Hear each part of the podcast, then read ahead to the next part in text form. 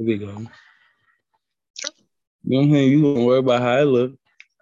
Hey. Let's close our eyes. You know what I'm saying? Do your eyes. You close your eyes. Maybe I feel better if you close your eyes. Read with your eyes closed, okay? Mm, sounds good. Spirit gonna leave me. Spirit, let spirit be your eyes. There you go. Now, what you say on that song? Talk about y- y'all call it my third eye. It's really my first eye. The other two is the weakest. I was like, straight like that. Got one eye like a cyclops. Come on. Third one. Actually, it's the first one. The two is the worst ones. These are not even. These are not even linked. That's how you see bull. You see all the bullshit with these eyes.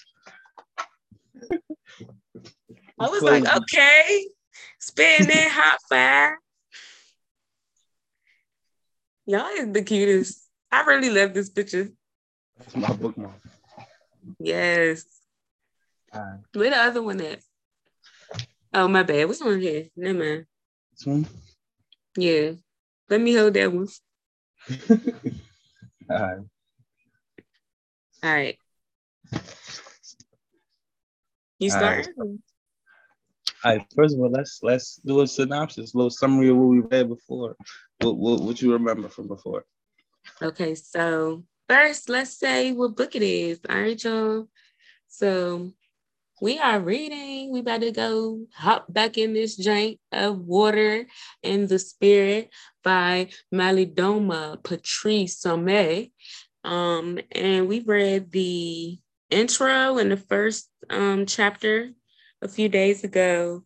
And that intro was hitting hard, hitting super hard, right?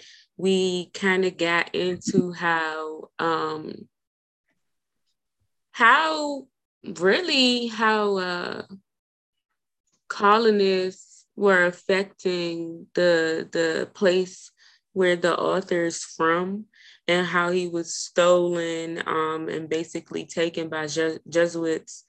Um, and that was the reason why he really felt like he was a part of two different worlds and he could never really fully fit in either one. But um, he was fulfilling his name's prophecy really by being um, a part of that world, and would later continue to be a part of that world when he left Africa to come to America. He said he came to America, right? Nah. Well, well, I mean, you know what I'm saying? Eventually, it's later in life, but like in the well, book, I was talking he, about like the later drink. In the book, he's talking about being like taken to like. No, not that part. Oh. When he said, when he actually like after his initiation, and after he had, you know, spent some time at home, and the elders sent him to college. It was in oh, yeah, where yeah. was it? It was in America. I'm, I'm, I don't remember, but but I know he came to America and did a lot of stuff in America though. Yeah. So eventually he came to America in his older years. So that's over after initiation. You know what I'm saying? So yeah, but um, I'm not sure the timeline. You feel me? Mm-hmm. You know, but I, um, what I remember specifically um reading last time was, you know, some things I took away. Um. Was the grandparent-grandchild connection, the spiritual connection, and how the grandchild is, the child that, you know, is is just coming from spirit world, you know, and the and the grandchild, the grandparent is soon to go back to spirit world. So they have, they both have messages for each other. You feel me? Mm-hmm. They both have spiritual messages for each other, spiritual connection, the spiritual bond that um that uh is very important. But my, you know why why you know I'm thinking at, at right now, like, you know, like I'm you know I'm sure that that's true, but I'm also sure that that you know how I'm, on my three different types of people. So like, hi key, like I'm sure that that's true, that like, you know, the elders and the youth have a specific connection, but I know that there's certain people who may be blocked off from experiencing this connection. For sure, for sure, for sure. Have your grandparents in your life. You know, maybe the grandparents blocked off, or the, or, or something, or the parent has done something that has caused the block in the, and mm-hmm. you know, which we kind of get in this book. You know, as you saw, like with, with the, the with Malidoma's dad, yeah, yeah, blocked the whole, fucked up the Ooh. whole shit. But he said that that was, he said that his, his father, Malidoma's father, was like, his life is fucked up this way because he ain't never have a connection with his grandfather. Mm-hmm. So he blamed on that, missing that piece, that connection. But you seen what happened with that. And I took from that is like, high key, we, we, you know, we, we spoke about this before. It's like, we wonder why, like, there's churches on every corner and every block in most black neighborhoods, but they ain't nobody in the motherfuckers, because niggas ain't gonna die. Like, niggas really know, like, really, niggas really know that their spirit will, like, you feel me, will not be the same. Mm. You Wait, me? You got to get into why you're saying that, because, so basically, the dad, you know, because he ain't have his grandfather to kind of like usher him into this world for real and kind of give him certain truths about himself and everything. Um, down the line, his his dad, the the basically Malidoma's granddad, is like, he's like this huge spiritual person connected to nature and everything because of his past, but like, it's kind of like how you said, though. It's like everything it is. It was kind of, it had to balance itself out for real.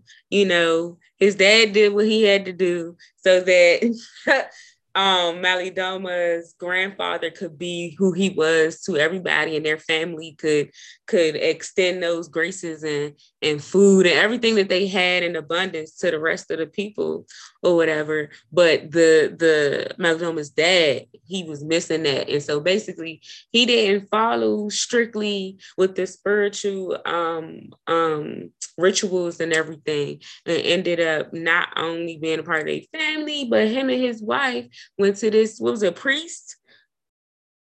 Mm-hmm. Yeah, he went to a priest. And so he didn't do this ritual for his twin daughters, y'all.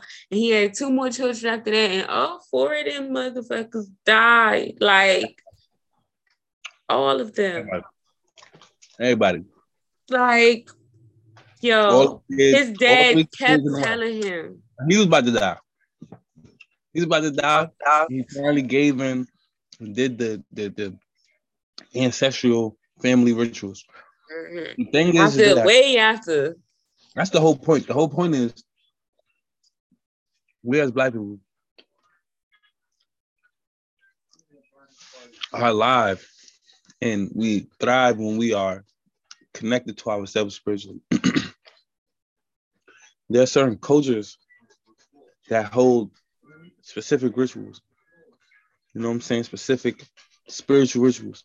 And they practice these over and over. You know, they practice these literally yearly, or they practice them culturally, mm-hmm. daily, whatever. Like, they practice these in their culture, a part of their lifestyle. And it might be different all over, different cultures. But the thing is, there are different indigenous cultures that practice spiritual rituals, and that's what keeps them connected and lively, you feel me? Keep them one, keep them a family, keep them connected to, to nature, keep them connected to the universe, the earth, whatever you want to call it. And then, long story short, because we, we kind of have that same thing, like we naturally, without a, a, a, a, a, a, a religious book, Black people, we naturally know how to just tap in and connect. You feel me? Yeah. The thing is, is, and what the book does well in explaining is that when when when the white man or the European, the white Africans come with their religious books, I mean, indoctrinate indigenous cultures and and and make make them put this religious book over their culture, it literally, it literally kills. no, like literally destroys the culture. Like literally, people die. Like it, like literally, mm-hmm. literally die. I, I feel like it's like uh, it's like you bring in this external source, you know, for you to feel validation. And so as as a people, like once you don't stay connected and don't like like kind of like um hold those traditions near and dear, those rituals near and dear, it starts to make you feel like you're missing something if you don't have a tangible thing to look to. But it's that trick because it's all inside of you. Like you don't need this tangible thing if you actually even paid attention to what has been done, what has existed, what is natural, and what is what already is, and always is within you and around you and supporting you and guiding you. Like it make you feel like you can't trust yourself. And I don't, I feel like that is what takes away that opportunity to be living and thriving the way that you said, you know. Like, how can nothing wrong with, with differences in culture, differences in spirituality, mm-hmm. religion, blah, blah, blah. But the thing is, what ends up happening is, like, for example, we talked about this the other day. It is natural for Black people to tap in and talk to their ancestors. Mm-hmm. Black babies, if somebody passed, blah, blah, blah, blah, blah. When talking to the Christians nowadays, that is heathen. That is, they rebuke stuff like that. Mm-hmm. That, that type of that type of behavior is, is demonic. Yes, it's devil worshiping. To literally talk to your fucking dead aunt. You know what I'm saying? Like they, like literally, no cap. They will argue with you and be like, no. I never praised my ancestors. I only took Jesus. Like literally, like that's literally how that's literally a mind state. They don't believe in stuff like that. So when you do that, disconnect yourself from your ancestors and connect yourself to a false god, they just literally die if you don't allow your ancestors to help you, and they won't. It can't help you live. It can't yeah. help you. they they always will help you as much as they can. But when you take yourself out of the question, yeah, I'm about to say you putting up that barrier yeah, to, to their help and their guidance as much as they reaching out. So even when, even you feel me. So it's like, even if you if you don't block it, then you good. Like, even if you're not yeah, reaching out, yeah. but you don't block. So the thing is, like, you could tap in, go ahead, play around with the Bible and all these religions, but don't stop your your your, your ancestral shit. Like, don't. Mm-hmm. Don't stop your shit. Don't speak against it. Yeah. Don't just don't choose one over the other. That's the thing. Right. Not like Pops did. Zilly was like, nah, with all the ritual shit. Ah, you feel me? My child is baptized. Fuck all other shit. And that's what we do now, right now, twenty twenty-one, whatever. Like that's what twenty twenty-two. That's what we're doing right now. Like literally, like. Fuck all, fuck all that African shit. That's voodoo. You feel me? Like, fuck all of that candle shit and the incense and the sage and the, fuck all of that shit. like, like, not even, you know, one thing that I really want to mention ain't even is nothing. The fact. And sage and shit. but yeah, but you know, even like the fact that we be going to Africa a lot when we talk about ancestors. And what I've recently learned is that some of us was straight from indigenous to this land type shit and don't know that at all. Like, don't know that whatsoever. What you mean by that? Because that's like an oxymoron. That's a paradox. You feel me? Like, when niggas say shit like that, it's like, it's really, that means more than what you say. So, like, you know, when people say like, oh, after that I go back to this land other than Africa, it's it's it's telling you not necessarily that like like like that's, you feel me, like it's that means what all that means is, you feel like it's just the way we've been taught history is that it's like niggas in Africa up until a certain point in time, and then they were taken all over the world. That's not true. So like Africans were Africans. Those those people that you're saying you came from were were Africans. So you're so, like, obviously, we know everybody came and stemmed from Africa. We know that. Yeah. So like to play like it's you know it's just like we ain't even gotta play like because you it's like what African is just a word. It's not like really like saying that you came from there. It's literally just like that's where th- everything is traced back to.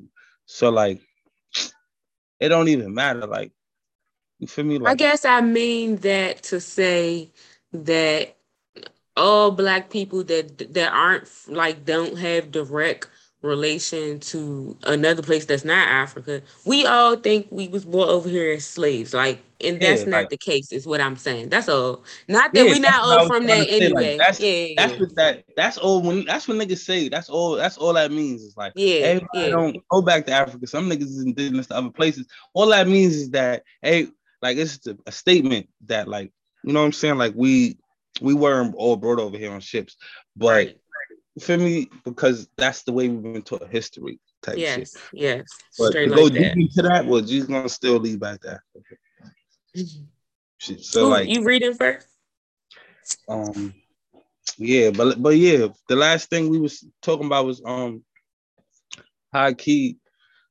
Right now, niggas is doing all different types of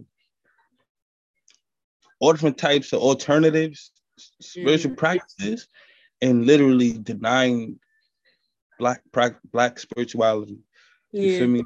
And that's a problem, type shit. And and and high key, like the the the, the little things, the little things, the really little things, like lighting a fucking candle. You feel me? Could do way more. Could could allow the ancestors in. Yeah. You feel me? And and we're not doing nothing. Yeah. You feel me? But we we we we we do do some whole other disrespectful, stupid shit. Like you feel me? Like just do some whole other, and I mean disrespectful, stupid shit. Like Europe, Europeanized shit. Like they take our shit, Europeanize, and give it back to us, and we just jack it like it is what it is. But it's literally disrespect. It's not reaching out. It's not not allowing the ancestors in type shit. And we'll argue against that shit too. Like I had, like I, I you know what I'm saying? Like I had conversations with intelligent men who told me that that the shit is demon work, and it's like. So this book is letting me know, like. Like a part of reading, you feel me? Like a part of,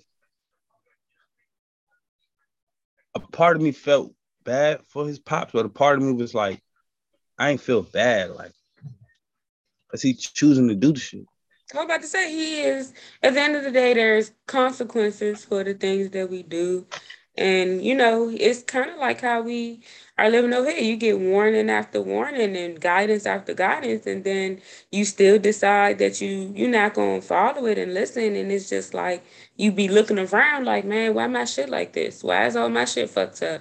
But you're literally going against your intuition, your ancestors, everything that's telling you or pointing you in the direction of what is more you. Even like, even little shit, like you said, like the candle, I mean, like sitting and being like intentional about breathing, being like, I want to, I'm trying to connect. Like that's like, you know what I mean? Little tiny shit that it takes two seconds to do and to be open. But like you said, it's it's it's people putting that barrier and feeling as though, like how I told you about the the person, um, they picking.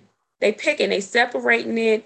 They're taking God out of some stuff altogether, taking, you know, taking pieces and parts and thinking that they're they're really participating um, in one religion. When, you know, you still, you pick that side, but you negating certain things that's part of that religion too. Like, just to be disconnected from yourself. And it doesn't really, it doesn't add up. And it's not, it's not a fruitful, you know what I mean? So one thing, and the last thing that I want to say about chapter one and the introduction is, high key, if you suffering, if you're going through some shit, you probably a healer. Mm, talk about putting it. Putting that work on your ass so that you could realize how to heal, so that you could heal, so that you could spread the healing. And I think what they he said something along the lines of that in the chapter one. It was like, you know, like, like. Let me see if I can find that shit. Like the nigga was he when that shit hit me, it was like, yeah, like you gonna it's it's so much. We it was so much that happened. We missing out on so much. Like we giving them this little synopsis, but this, oh this my is, gosh, yeah, this is, a, this is just one chapter, and like mm-hmm. we we could talk we could talk hours on this one chapter, right? But that's how much. That's how much. That's how much uh, uh, uh, wisdom was in this bitch, in this one chapter. And it's just like, God damn, every line is like a poem. And it just makes you look at it in two different ways. So, like, shit different. You feel me? And, and, and, uh, you feel me? Rest in peace to the big bro, Malidoma. He just, he just transcended. You feel me? So, Lib- libations to the big bro. I say. I say. But I don't remember what that said, but I know it was something along the lines of that, like, that's how spirit works. It's going to put you through some shit. It's going to, it's literally, he said something, something along the lines that spirit will haunt you. Haunt the healer so that you mm-hmm. can heal. So if yeah. you're going through some shit, if you're going through some shit, it's probably because you're a healer and you're not tapped in, you're not tapping into the healer. And you're going to keep going through that shit. And that's why, like, niggas be going through shit and complaining and shit. Because you don't realize, like, niggas be thinking, niggas. That's why I don't like all the cliche, stupid-ass lines. Like, everything happened for a reason. Blah, blah, blah. Like, shut the fuck. What's the reason, nigga? But, that, but you say. saying that, but you saying what the reason is, though. You know what I mean? Like, like shit. A lot of time they going through it because they ain't tapped in, because they not connected to self, because they not accepting their role, you know, and because they were, they unfortunate. I don't even want to say unfortunately, because obviously, as we discussed, like everything is, is the way it, nah, look, look, everything is the way it's supposed to be. So some people, they create their own, they got to figure out their own ways and come to later. But, you know, they end up not doing the rituals that they need and not having those connections so that they can be as tapped in. But then they also be denying themselves, as we said. So, you know, such is life. Such is life.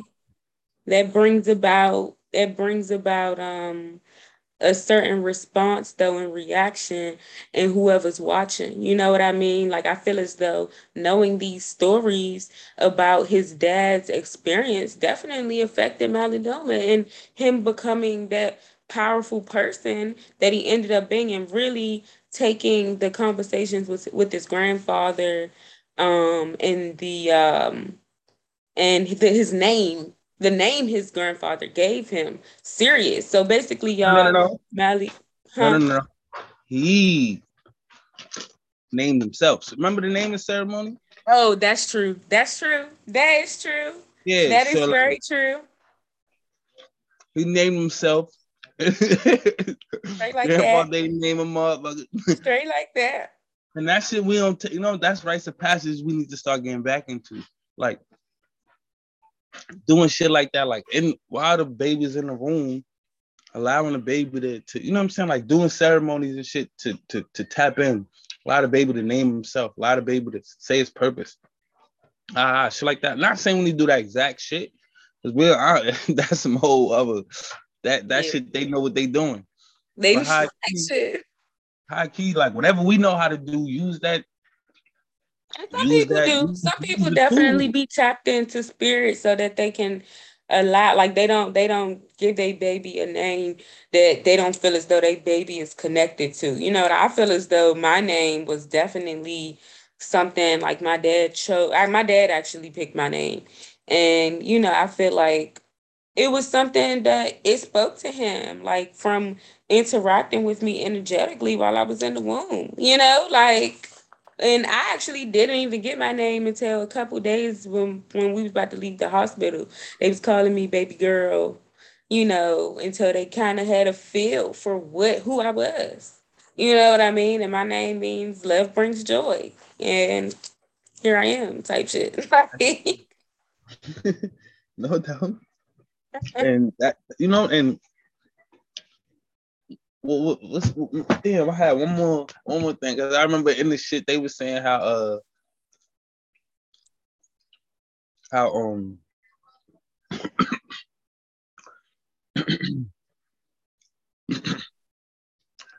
how um he was he was in uh he was away. He was kidnapped. When he got kidnapped, he was away for like ten, fifteen years. Mm-hmm. That's when all that shit happened. So he ain't really experienced none of his brothers and sisters dying and shit like that. Oh, no, that's not true. That was from his fir- his dad's first wife. His his mother has he is a whole different mom. Yeah, he did. You know, remember he was remember because he was like, I don't I'm I don't know what would make my mother marry my dad after knowing the truth about everything that happened before. Because the I think the first wife also didn't she die as well oh, yeah, because so she couldn't take you losing all her children. It happened before he was a child. Yeah, that yeah, was before he was even before he was born. His brother died when he was he was alive the whole way from school. Mm-hmm. The older kid. Daniel, right? Yeah. Mm-hmm. Yeah. That shit different. And it's like we we sacrifice ourselves to the shit. You know, and that's just why for me, like, you know, like like you said, everything happened in divine time and the way it's supposed to be. So like when it comes to life and being being vegan and shit like that, it's like I'm not fucking vegan because I'm trying to live longer. Like whatever my time is my time.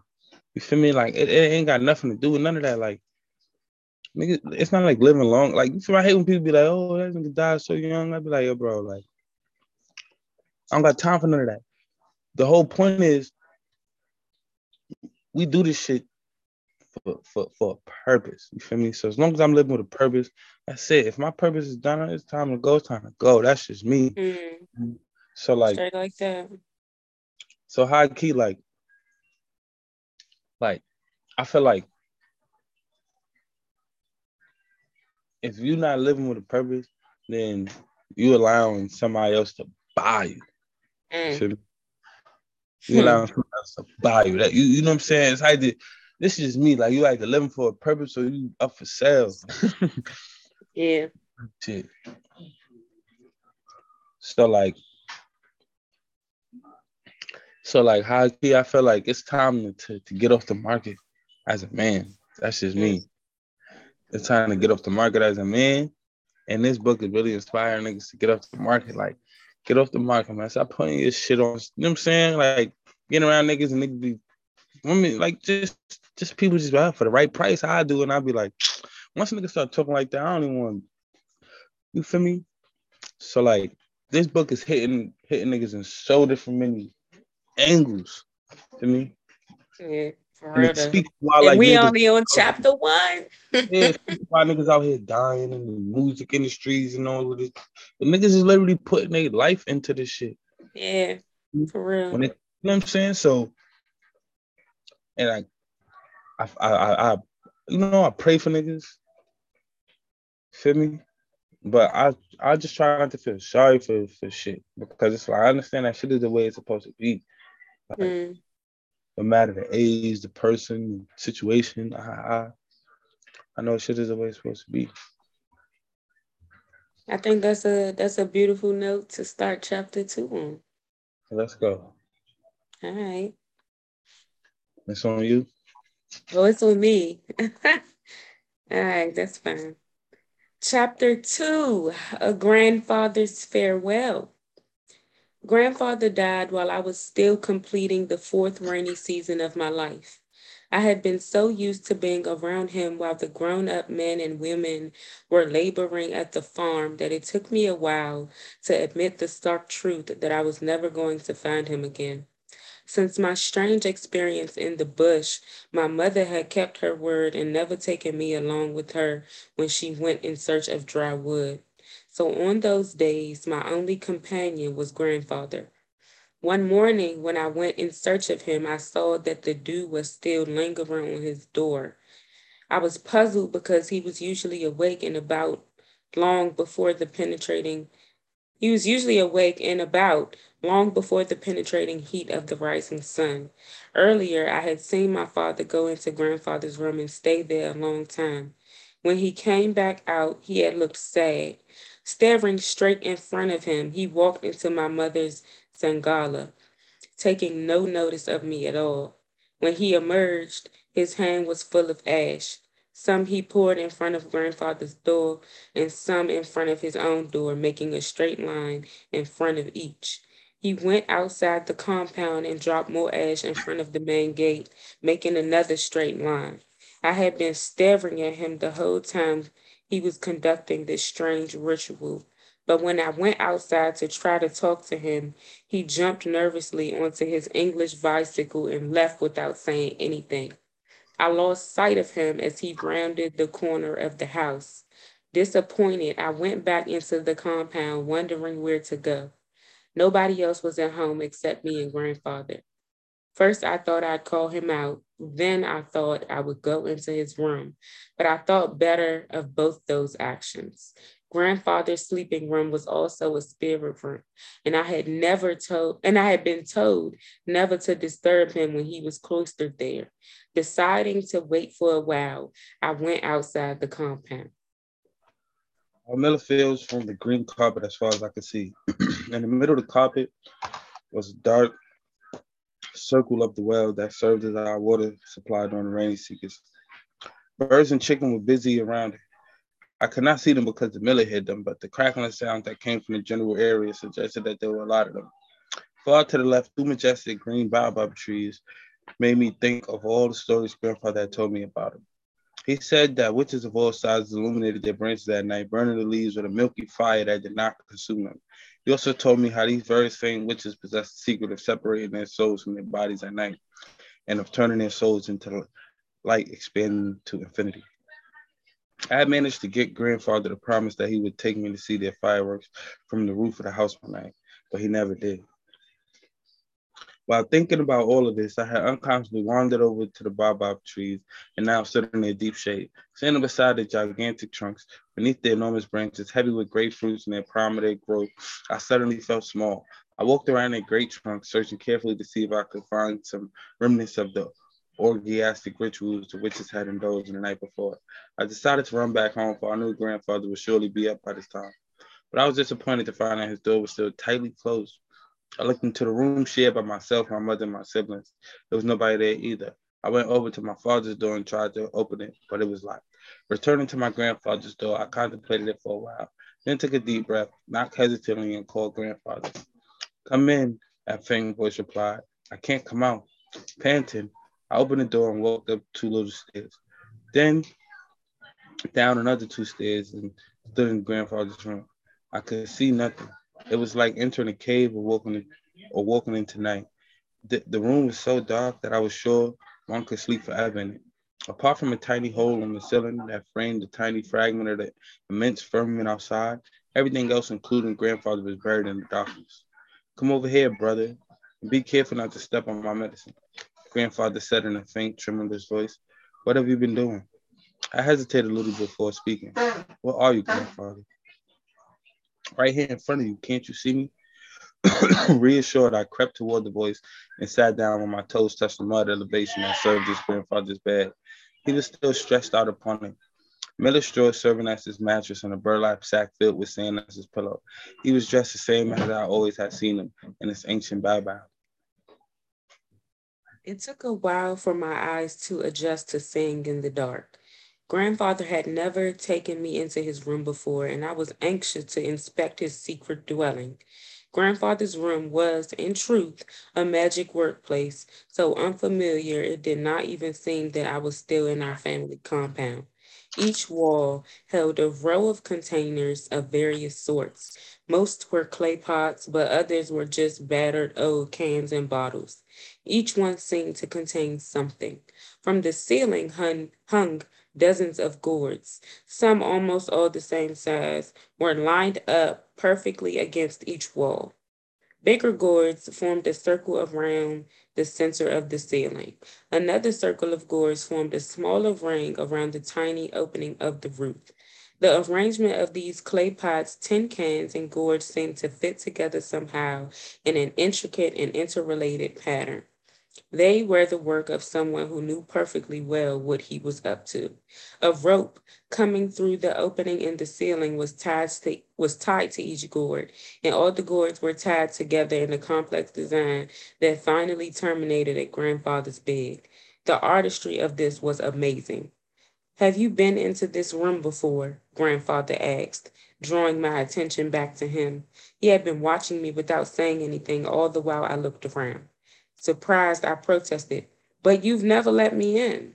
"That's right. As long as my departure was not yet decreed, I could not allow you in here until you reached the age of initiation."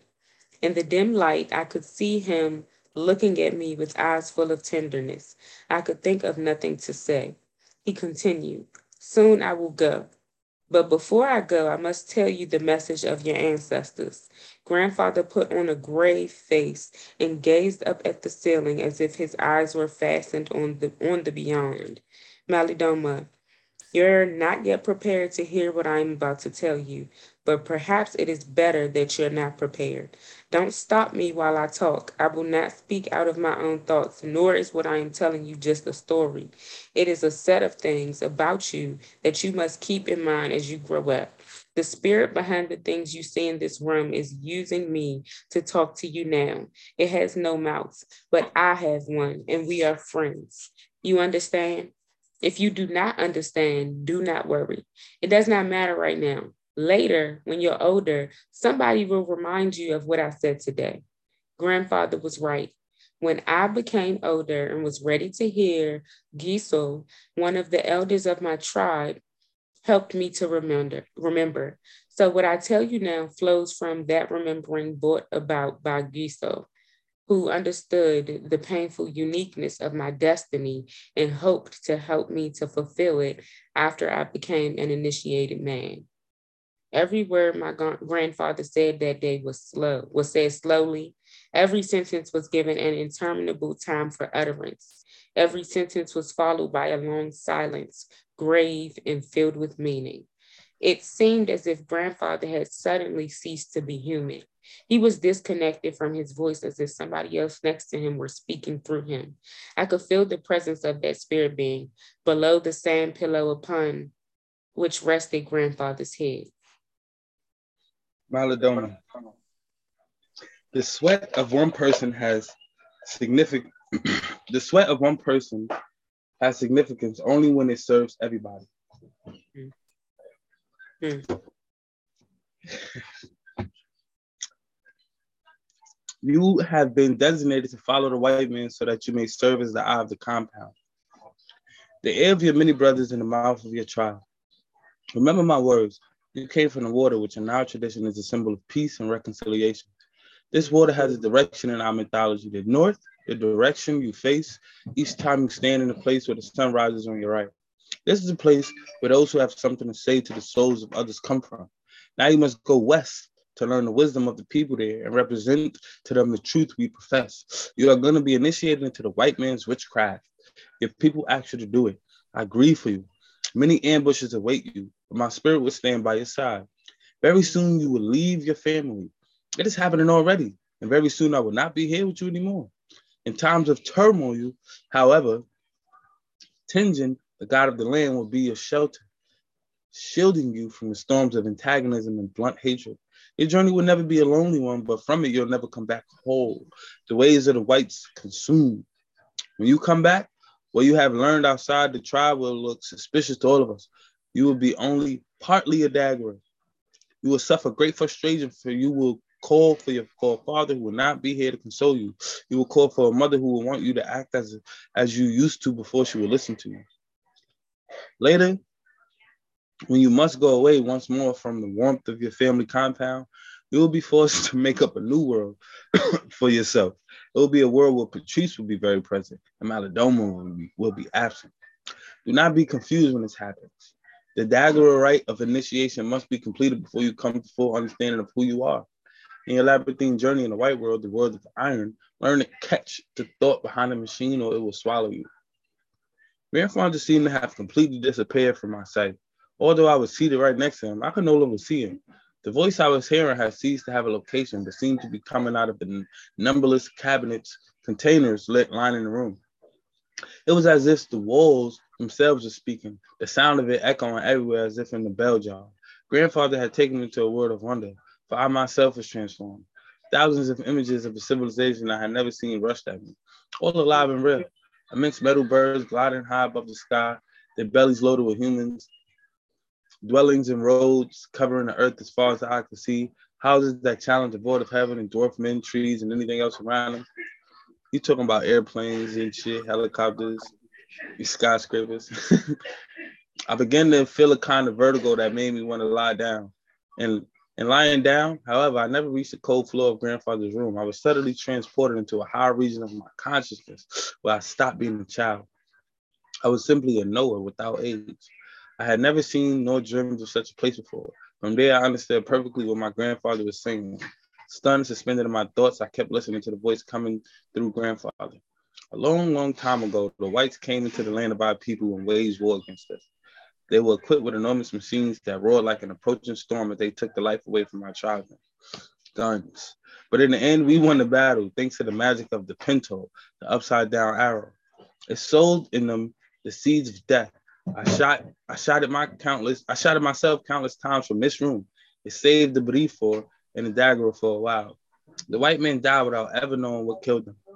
After that, we had peace, but not for long. Very soon, more, more white men appeared. The French came from the west and the English from the east, and we were caught in the middle. We sent our children and women into the thick of the forest, and all initiated males were requisitioned to die for the tribe. Your great-grandfather trained more people in the secret of the Pinto. Animated by the fever of their last victory, our men were confident. The war raged for an entire season. For as more as these white pigs were sent to their deaths by our supreme warrior, Pinto, even more appeared as if by enchantment. During the day, our men were in a pretty bad state, but that was when those pigs fought best. Then their machines, their guns, roared iron into our men's by the hundreds. But at night, the whites would disappear into the forest, a place not at all hidden to the Pinto. The dreadful arrow would send death to their sleeping places and come back to re- come back to be recharged. Thus, they won by day, we won by night. Then one day, one of the men who guarded the women's secret hiding place came and told us a strange story. He said some white men were in the women's quarters giving them food, medicine, and clothing. The messenger himself was clothed like a white man. We were confused about what to do, for our law says that you do not hurt someone unless they hurt you.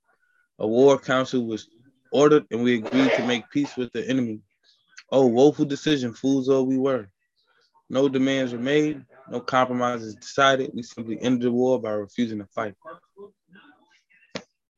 So the whites came in and settled. They built hard houses and large roads all over the area and forced our men to do the work. They even asked us to pay them taxes. They had infiltrated uh, our territory and we could do nothing. They told us that our fetishes were disempowered and that we must cleanse our houses of them. Many heads of family did so in fear of their lives. My father was among the few who refused to obey their orders. That's why today our family is one of the largest left. Those who threw away their fetishes died shortly after. The ten, the Tenjin made sure of that. The families who obeyed the white man were dispersed. Dozens of families were thus wiped out in no time. So you see, some say that the white man became smarter, stronger than us through the help of the avenging spirits of the ancestors. He conquered us through confusion. Your father is one of their victims, but fortunately, he is a victim who is still alive. And do you know how? Because we did not destroy our fetish. One day he too will come to understand why one should never, under any circumstance, forsake forsake one's own ways. If you do not abide by the ancestral law, you're, you tacitly ask for your own punishment. In your uh-huh. father's case, they echoing right here, it's iteration. In your father's case, it was prophesied that his heart would melt in the face of the white man's fetish, that he would follow him. but it was not part of the plan that he go too far into this maze, just far enough so that our people would have something to work on, a sample of the white man's ways. Your father's illness was a warning from the ancestor that he should stop. See, his troubles have made him wiser. I don't think he wants to travel anymore. Grandfather paused. The strange vibration in the room stopped. My consciousness shifted. I was back in the everyday world and could now see him as a normal man. His face was shining with sweat as if it had been anointed with sacred oil. His cheeks were smooth and round and had almost no wrinkles, as if he had reclaimed his youth. He looked twenty years younger. His eyes, wet with tears, were shining with intensity, and I wondered why he had been crying. He looked like somebody who had just come back from the emotional intensity of a funeral rite and was still in the process of adjusting to the ordinary world. He was soaked with sweat. His double voyage into the future and back to the past had taken a great deal of energy. Later, when I was older, I will recall this moment with grandfather as the most intense learning experience of my life. Outside, the burning disk of the sun was slipping toward the burning disk of the sun was slipping toward its resting place. Its rest, its resting place. I thought of my parents on the farm, far away, and how they were getting ready to return home and take their hard-won rest. Suddenly, the sound of a breaking clay pot shattered the silent air. Probably the one we had used for dinner the night before. Nobody ever had time to clean them before going to sleep. People worn out by an entire day of heavy labor, who must be up at dawn to repeat the same monotonous work, have no time for housework. The noise was immediately followed by the sound of hooves. The main gate had been left open, and the goats and sheep had crept in, searching for scraps of food to supplement their diet of grass. Go kick these animal, animals' asses out of the yard, grandfather ordered. I jumped to my feet, ready to run out and chase them out of the compound. And close the gate before you come back, he added. I was already at the door. The animals knew somebody was coming because they all turned and ran out quickly before I could kick the ass of even one of them. They'd have broken the clay pot and licked out anything that tasted like food. I knew that when my mother got home, she was storming me for my negligence and forgetting to close the door behind me when I returned from my trip to the baobab tree. But there was nothing I could do about that now except shut it quickly and rush back to grandfather's room. It took you long enough to return. Didn't those goats want to leave? Come, let me finish with you. Then you can go wait for your parents. I would like to take a rest.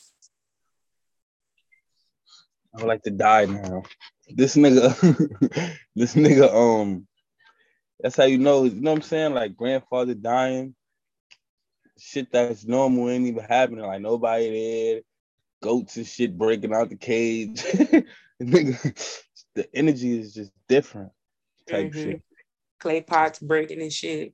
Yeah, you see the whole room though is like clay pots on the ceiling. Nigga had a mm-hmm. whole experience. Grandfather. It made me honestly. It made me think of the the pot of water that he would use to be able to tell what was going on with um. That was like his connection to the spirit realm, Jai, like surveillance right? cameras. Yeah, that's right. That's right. That's right. That's right. They talk about the simplicity down of it on the ceiling, type shit, gangster shit. All right. Grandfather was sitting him down, leaning back against the sand pillow. I approached and settled at the bottom of his sleeping mat, which was warm and soaked with sweat, as if he had just sat up. Presently, he resumed his unearthly aspect and a voice began speaking, shrilly through his body again. Very soon, you will leave this house to investigate the land of the Napula, the white man, he began. It will not be an easy experience. In fact, it will be the hardest thing you will ever do. I'm in pain for you, but there's nothing I can do about it. What is decreed is decreed. Our ancestors have told us that the best way to know who the Napula is is to get closer to him. So this is what his pops was supposed to do, but his pops went too far. And you know what I'm saying? I actually mm-hmm. wanted to be like, he's supposed to just go get a little bit, come back, bring it to the, you know what I'm saying? Bring it back to the culture. But his pops went all the way there. Mm-hmm. So it's like, all right, it's on you now. Our ancestors told us that the best way to know who the Napula is is to get closer to him. Iron cuts iron. But iron can only cut iron if it rubs itself against iron. The desire for such knowledge is good, but actually getting that knowledge is another story. Let the ancestors' will be done. Remember, however, that in the process of fulfilling your life's mission, you must not forget that you that your roots are here with us. I say this because I know the hardships that await you.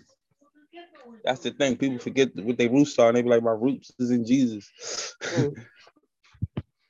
You will soon be shot into the void like an arrow, flying like a bird, diving away an alligator dive to the bottom of the river.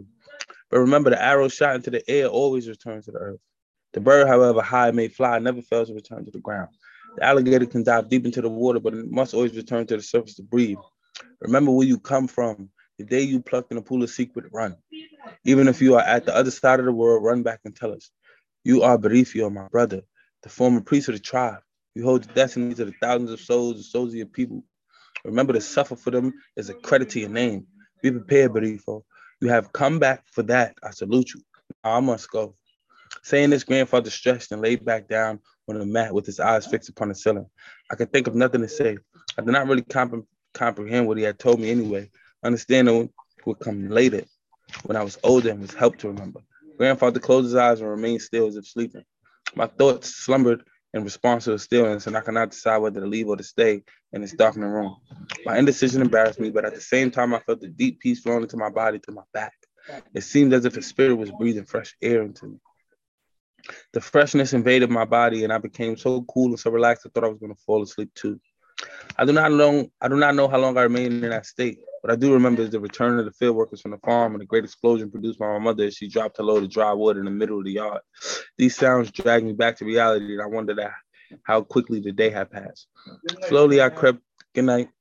Slowly I crept toward the doorway, avoiding a row of gourds in the middle of the room. Outside it was dark. The sky, as usual, was peop- was peopled with countless bright spots, all dancing to the rhythm of the unheard drums. Far in the west, I could still see the place where the sun went down. Everything else was shrouded in a veil of mysterious darkness. Soon my father arrived. He pushed his English bicycle into the yard and rushed into grandfather's room. I walked around searching for my mother, for I hadn't eaten a whole day and was mournfully hungry. I found her catching her breath in a huge hall. As if knowing what I was coming for, she pointed to her left breast and assumed a quiet position. Even though I had been weaned a long time ago and was used to eating solid food, my mother still breastfed me from time to time as a snack when no food was readily available, or when she sensed that I needed tenderness and reassurance. The day with my grandfather had been bewildering and had stretched my young limits to the utmost. I do not know how long I hugged my mother. I do not know how long I hugged my mother's breast. Suddenly, I was startled by the noise of an engine outside the house. My mother pushed me away and rushed out. Disoriented, I remained in the dark for a while, then followed her. Father Maillot, the, head, the Jesuit priest who always visited the family, was standing there in the yard speaking very loudly in very bad Dagara. Several people surrounded him, most of them from the other compounds. Father Maillot barked out a command, and my father and one of one other person went to grandfather's room and came out carrying him. The little crowd joined in the carrying, and together they moved him out of the yard. I followed them. They put grandfather and a few of his personal belongings into the car.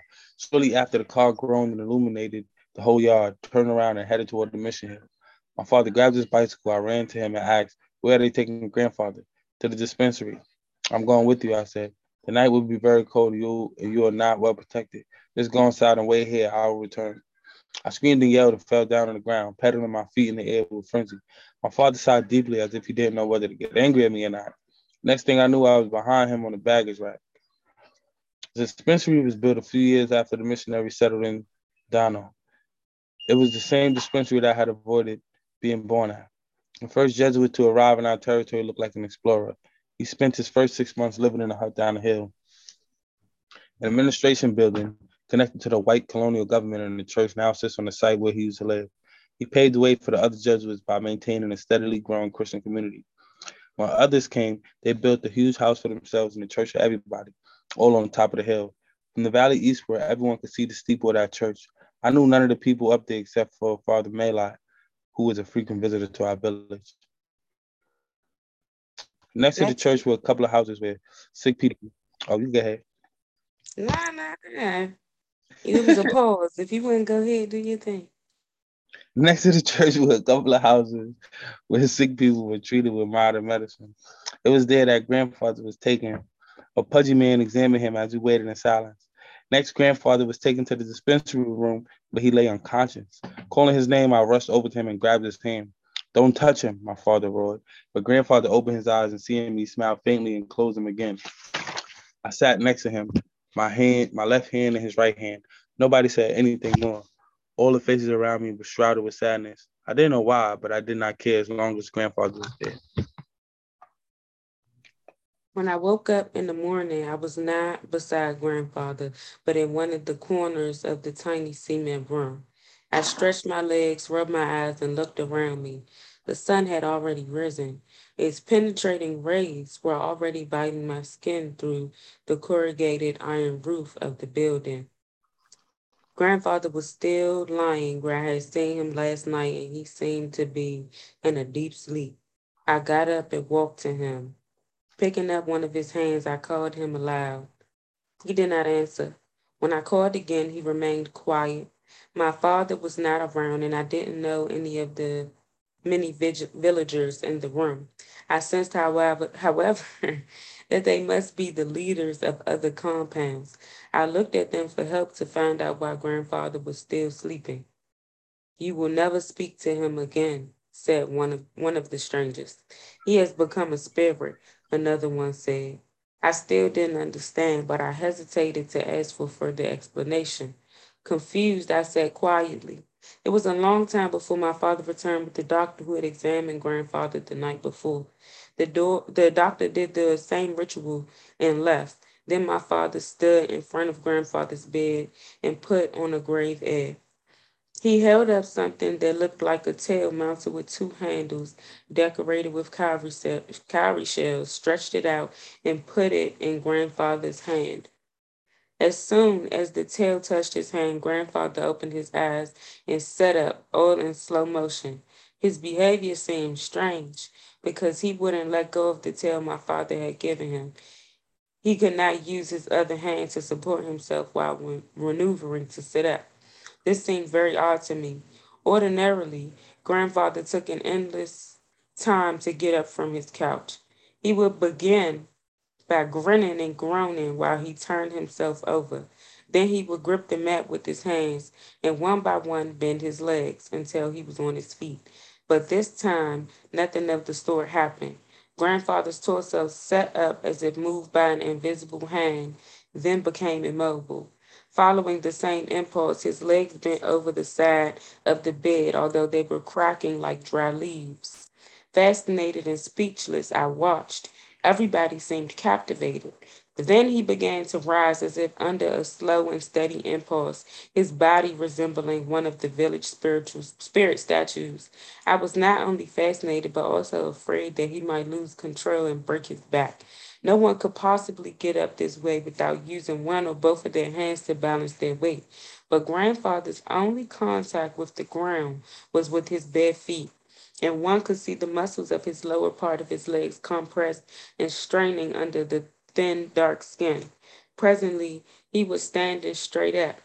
This miracle completed, I rushed to him and grabbed his right hand, the one that was free. My father made a movement to stop me, but decided against it.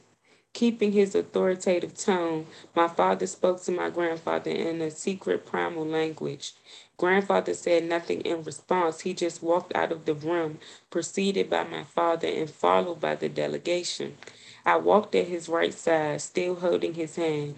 He moved strangely, too straight, too rigid, unnatural, yet very co- conscious of any obstacle.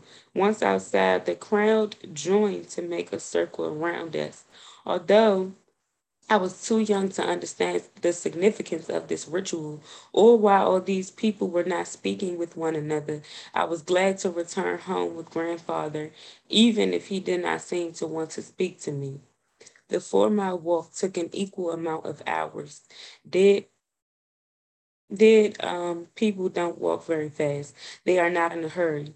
We must have reached home around noontime, for upon our arrival, we were each walking on his own shadow. People we encouraged along our way stopped, left the road, and assumed a somber mood. At home, men and women were everywhere, having come from all directions to wait for grandfather. Those who had arrived earliest were sitting under the shadows of the trees surrounding the compound.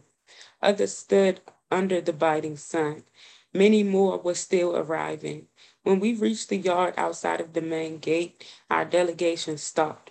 Five old men came out of the compound and saluted us in mystical terms, each one kneeling down with a grave air. I felt proud to be at the center of so much attention. They murmured something to grandfather. He continued to be unresponsive, but they, they did not seem to mind his silence at all. I'm going to stop here for a moment to make a point. Different cultures have different relationships with their dead, and I know very well that in a culture of skyscrapers and high technology, dead people don't walk. Instead, they are placed in nice, expensive caskets and driven to the cemetery in elegant black cars. They are put quickly out of sight so that life can go on. God damn. Can we Why talk we... for a minute? Can we talk? Go ahead. Can we talk about, like, I don't even know. First of all, the way that he was even describing being in, like, this this other world, the way he, like, when you said it, I didn't realize until you said that he was talking about planes, talking about metal birds, all this stuff. I was just like, what? What is he so, saying? So, like, when his pops, when his grandfather channeled, so this is why his grandfather started crying, because he told it to his mm-hmm. brother. So his grandfather channeled spirit and allowed spirit to speak. Mm-hmm. Now he's realizing he's speaking to his brother. So he's crying. You feel me? When this, when when he's when the four-year-old kid is getting these spiritual downloads, he's telling him about the future. He didn't just say it, he showed him. Mm-hmm. Like literally took him, like literally tr- traveled with him and showed him. And said, this is what's going to, this is what you're going to have to go see. You're going to have to go into this world. You know what I'm saying? For the, you know what I'm saying? Da, da, da, da. And then he took him back to the past mm-hmm. and showed him shit in the past. And was like, look at what your, you know what I'm saying? What, what, your, what, what your great-grandfather did, what my father did, and was showing him all these images, literally traveling with him. And that's why he was like, look, like, My my, look at look at look at granddaddy's sweating so crazy. I, I could see that all that time traveling took a toll on him. He's showing me all of the shit. He showed him all of the wars and shit that happened, the upside down. He was showing the upside down arrow and all of this shit. Like he was showing him everything spiritually mm-hmm. type shit. So that's why I'm reading and I'm like, yeah, metal birds and and and. You know, buildings that skyscrapers. Describing it, but I'm like, yeah, I like his poetic language type shit. Right, his I was like, yo, inside their bellies, I'm like airplanes.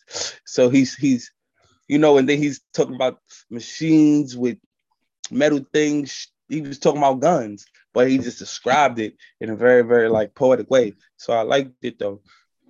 I like how he describing that shit. But the niggas. You know what I'm saying? He got, you know what I'm saying? This, I like how the magic is subtle. I like, I, you feel me? It's subtle. I like the way he describes it. And I'm sure that if I was him, it would probably, it would probably, you know what I'm saying? Like he probably, I couldn't even describe it for real. You feel me? Because how do you describe some of this shit in words?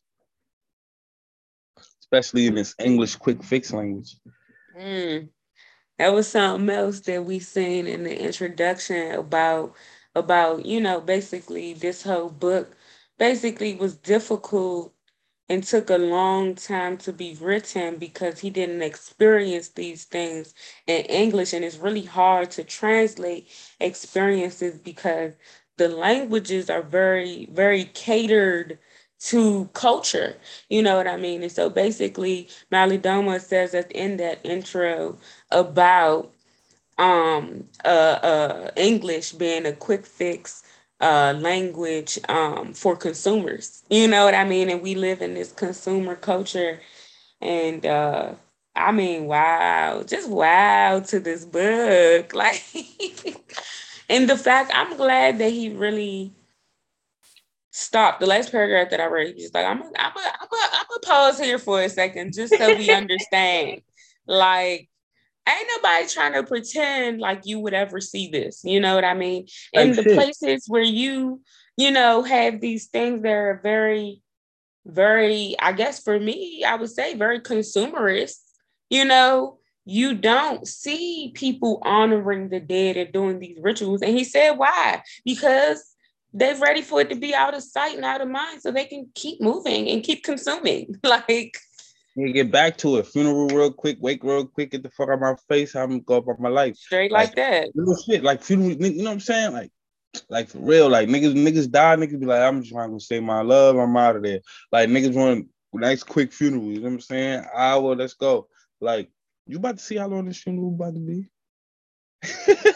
Like, how, this is day one of the, day two, I think, of the ritual, actually. Day two right here, because he started it, right, when he put the ash at the door.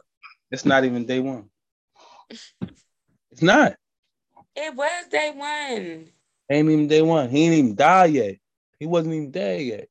He was dead when they was walking. He said, we know dead people don't walk. Nah, he, he said, I know very he, well. He, he he he died at the at the white man hospital, the dispensary. So like yeah. at the crib, he was doing all that ass shit. He wasn't dead yet. Well, I know, but technically they knew he was about to die. So I'm including that as part of the dead ritual. Like that was day one of the ritual, and then the next day too, he died. Type shit. You know, like drinker, come on. Like I'm just uh, saying, the funeral ain't even start yet. Like the funeral ain't like funeral. Right. Yet. But you about to see how long this shit is. So why do yeah, I feel dead like dead? You was reading without me or something? So well, I'm about to see how long it is. What you know? Why do the dead walk where I come from? They walk because they are still as important to the living as they were before. They are even more meaningful. As the breadth and depth of our funeral ritual shows, we do not hide their bodies away because we want to see those bodies to help us remember the person's life and all the good they did for us. So ain't no caskets at the funerals. We need to remember that they are well on their way to becoming an ancestor. We must see our dead so that we can truly mourn them all the way through without restraint to release mm. the grief from our hearts once for all. Wow. True, True. Every dead person is not asked to walk. My grandfather died on a mission hill, that's in a foreign land. He was an elder and a leader of great power and should have died at home. The only way to correct the death of such an important person when it occurs in the wrong place is to walk the dead home. Once the funeral ritual is at an end, his body will be carried to the burial ground. Grandfather's eyes were peering at something beyond him, his face and body expressionless. Of all of us, he was the least concerned about what was going on. Presently, the people were cleared away from the gate and he walked into the compound. Looking behind me, I noticed that the crowd under the trees had stood up and were reverently taking part in everything that was going on. Beyond them, the whole millet field was colored with men and women in blue, white, yellow, red, and black clothing still arriving. As I marveled at this colorful panorama, I was dragged into the present by a pull from grandfather who had begun walking again. We walked into his room. There, a kerosene lamp cast a faint yellow light, disturbed now and then by the, wine, by the wind penetrating from the skylight in the room. As grandfather moved toward his mud bed, he looked both comic and dramatic. His stiff movements and his almost ghastly air gave him a look that was both authoritative and indifferent. He leaned forward just as he was about to reach the low elevation of his bed. He lifted his left foot and put it hesitantly upon the platform as if doubting the propriety of his actions. Then he stepped straight up until he was standing on the bed. Once his equilibrium was established, he turned around and faced the entrance door as if to contemplate the small crowd that had followed him into the room. There was no real eye contact, however, because grandfather was now existing in a space that was beyond the living. Although he was physically present with us, he was only really alive in the world of the spirits. My father came to grandfather and took the hyena tail out of his hand while two robust men supported grandfather from the back. Grandfather let himself fall into their hands, and with due ceremony, he was laid out on his couch. Once again, he looked as if he were deeply asleep. Disoriented by his sudden immobility, I looked around me in search of an explanation. Mm. The crowd outside was growing rapidly, and I could tell something was very wrong. A little more than twenty-four hours ago, I had been transported into the future by grandfather's speech. Now he was sleeping peaceably, as if indifferent to what was going on around him. Five or six men who had accompanied us to grandfather's room were now busy.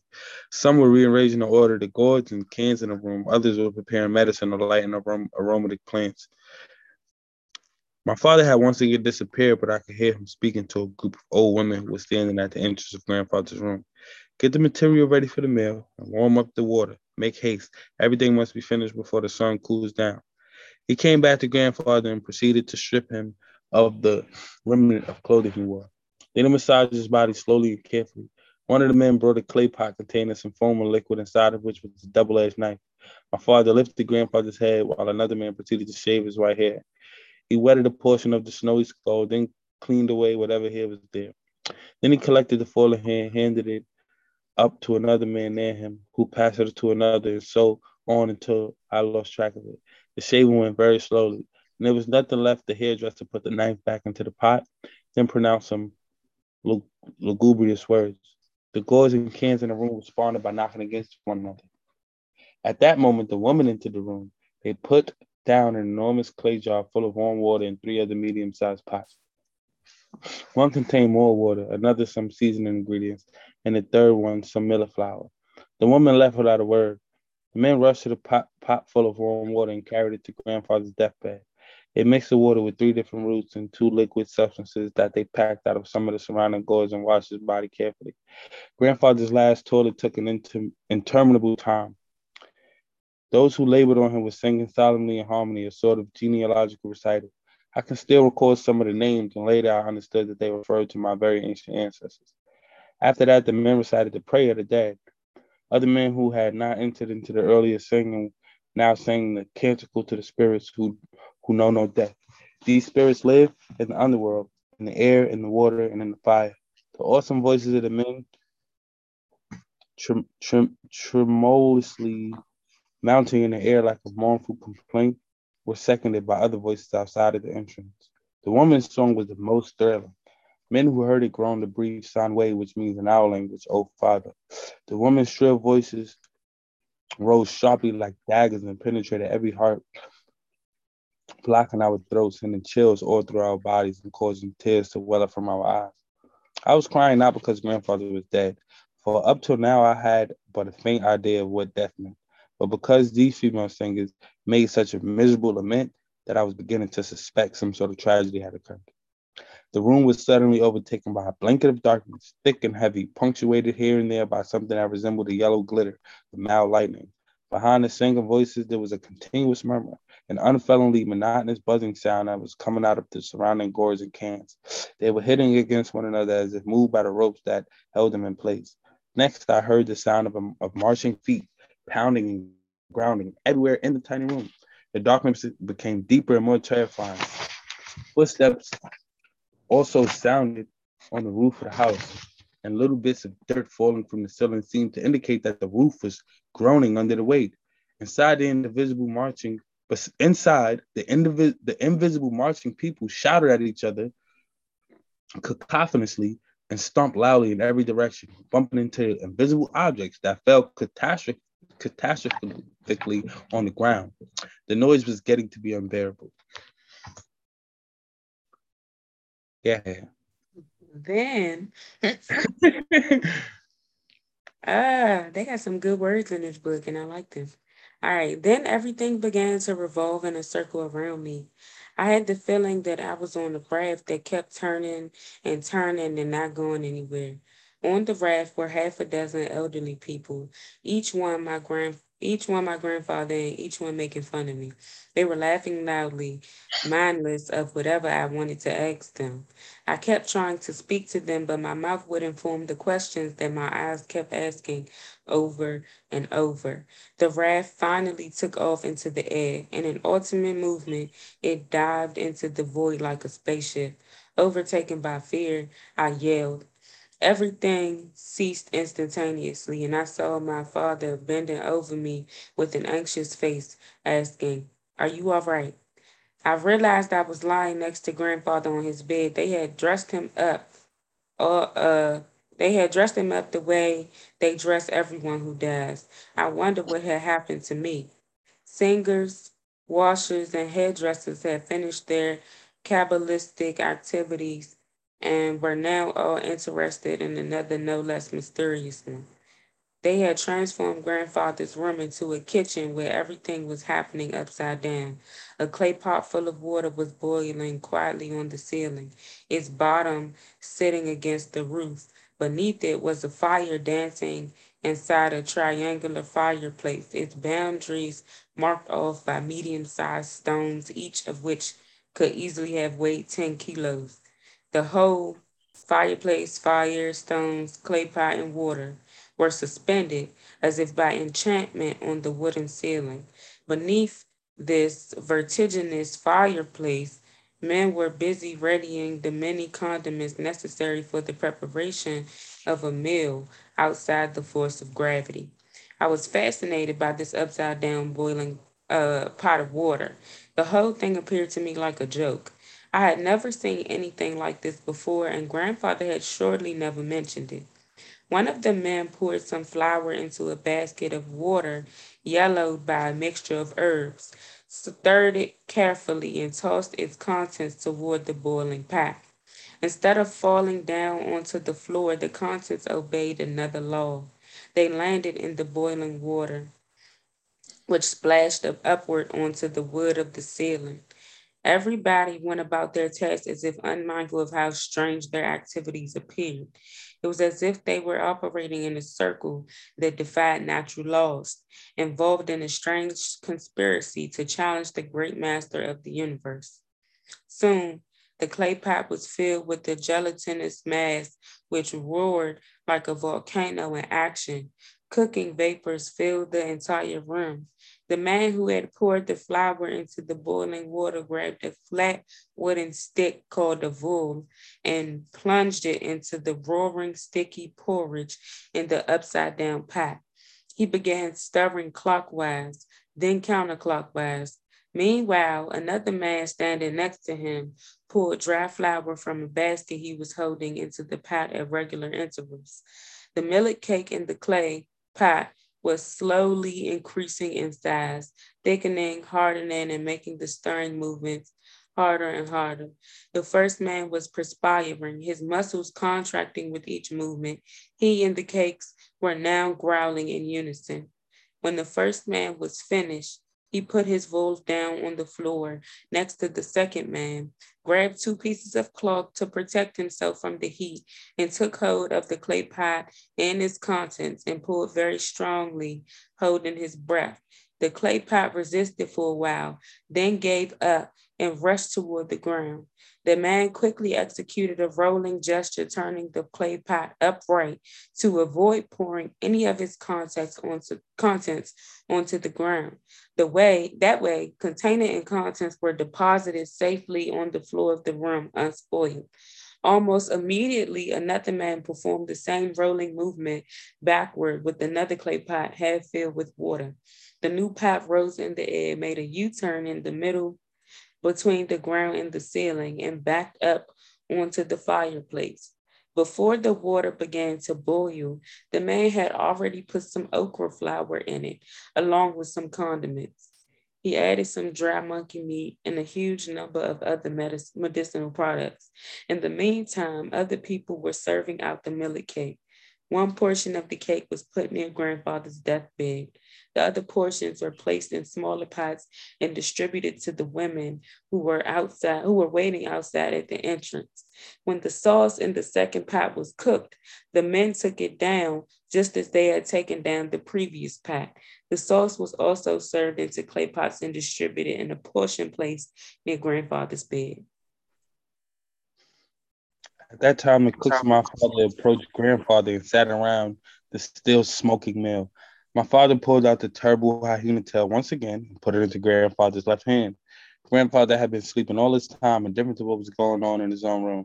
Now he jerked as if bitten or shaken by an electrical shock. He opened his eyes and fixed them on the ceiling. My father said, "Father, get up. The last meal has arrived. Eat with us this food that strengthens the body and keeps the mind in a state of weak of wakefulness. You cannot begin a trip to the ancestors on an empty belly.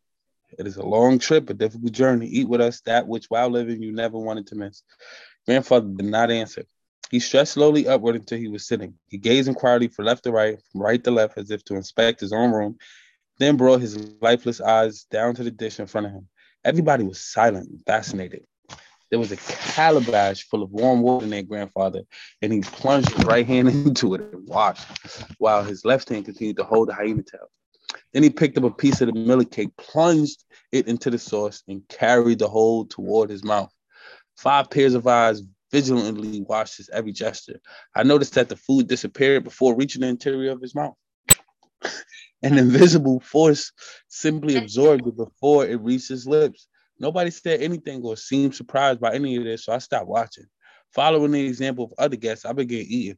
I was hungry enough to swallow an entire roasted monkey and a few gallons of, of his gravy. We ate without a word as Dagara customs command.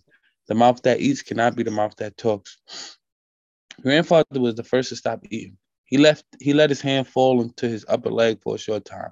Then he lifted it toward the calabash to again wash his fingers. That activity took a comparatively long time. He did not seem to be in a hurry at all. When he finished, the other men followed his lead. All washed their hands, and I was left alone to eat the leftovers. I pulled the two clay pots and their contents nearer to me. Everybody was looking at me. Without a word, I understood that I better eat fast. Years later, when I was older, I would come to understand what I had seen that day. The art of gravity culinary art was a secret practice performed only when the leader of exceptional standing died. The day of my grandfather's death was the first and the last time I ever saw it. But as things changed in our tribe, the practice passed away, perhaps along with the secret. Today, it has become a tale. But for those who had direct contact with the reality of Satulmo, as it is called, it is a sad thing to realize how much my people have lost and how much yet of our reality is to be buried in the pit of oblivion. The food preparation within the precinct of reverse gravity was a symbolic enactment of the realm that the great ones enter through death. By leaving his body, grandfather had escaped the laws of physicality. Therefore, only food cooked according to the laws of the new realm he now inhabited could be eaten and digested effectively. There are secret plants in nature that are very powerful. By using some of these plants, known only by healers and men and women in touch with the great medicine of Mother Earth, our cooks were able to produce for a short time an area of free gravity. The sun was about to set. The compound was black with men and women, girls and boys who had arrived from the four corners of the tribal territory to pay homage to Bakai, my grandfather. I ate faster. The dishes were soon clean, and one of the guests took them away. With my belly full, I looked upward. I looked up toward the wooden stove that had held, that had yielded such a great meal. But there were now no traces of stove, fireplace, or fire on the ceiling above. By now, the sun had sunk behind the mountain, and a, crep- and a crep- crepuscular dew had freshened the air. The wind had stopped blowing, and time was still as it waited. My father, who had vanished for a while, now reappeared dressed in a ceremonial outfit. His huge cotton blouse had been woven by expert craftspeople. It was decorated at the neck with a circular arrangement of alligators, each one holding a tail of one in the front of it and its jaws. On the front of the blouse was an immense embroidered zodiac, a symbol of our tribal cosmogony, and the medicine wheels embroidered on the garment gave of my father. And the medicine and the medicine wheels embroidered on the garment gave my father a powerful and occult look. At the bottom of the blouse, a series of stars of different colors made him look very wide and muscular.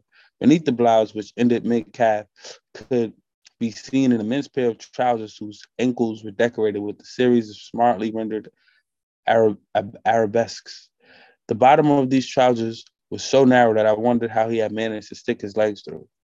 Beneath the pants, I saw a pair of modern shoes so highly polished they shone even at twilight.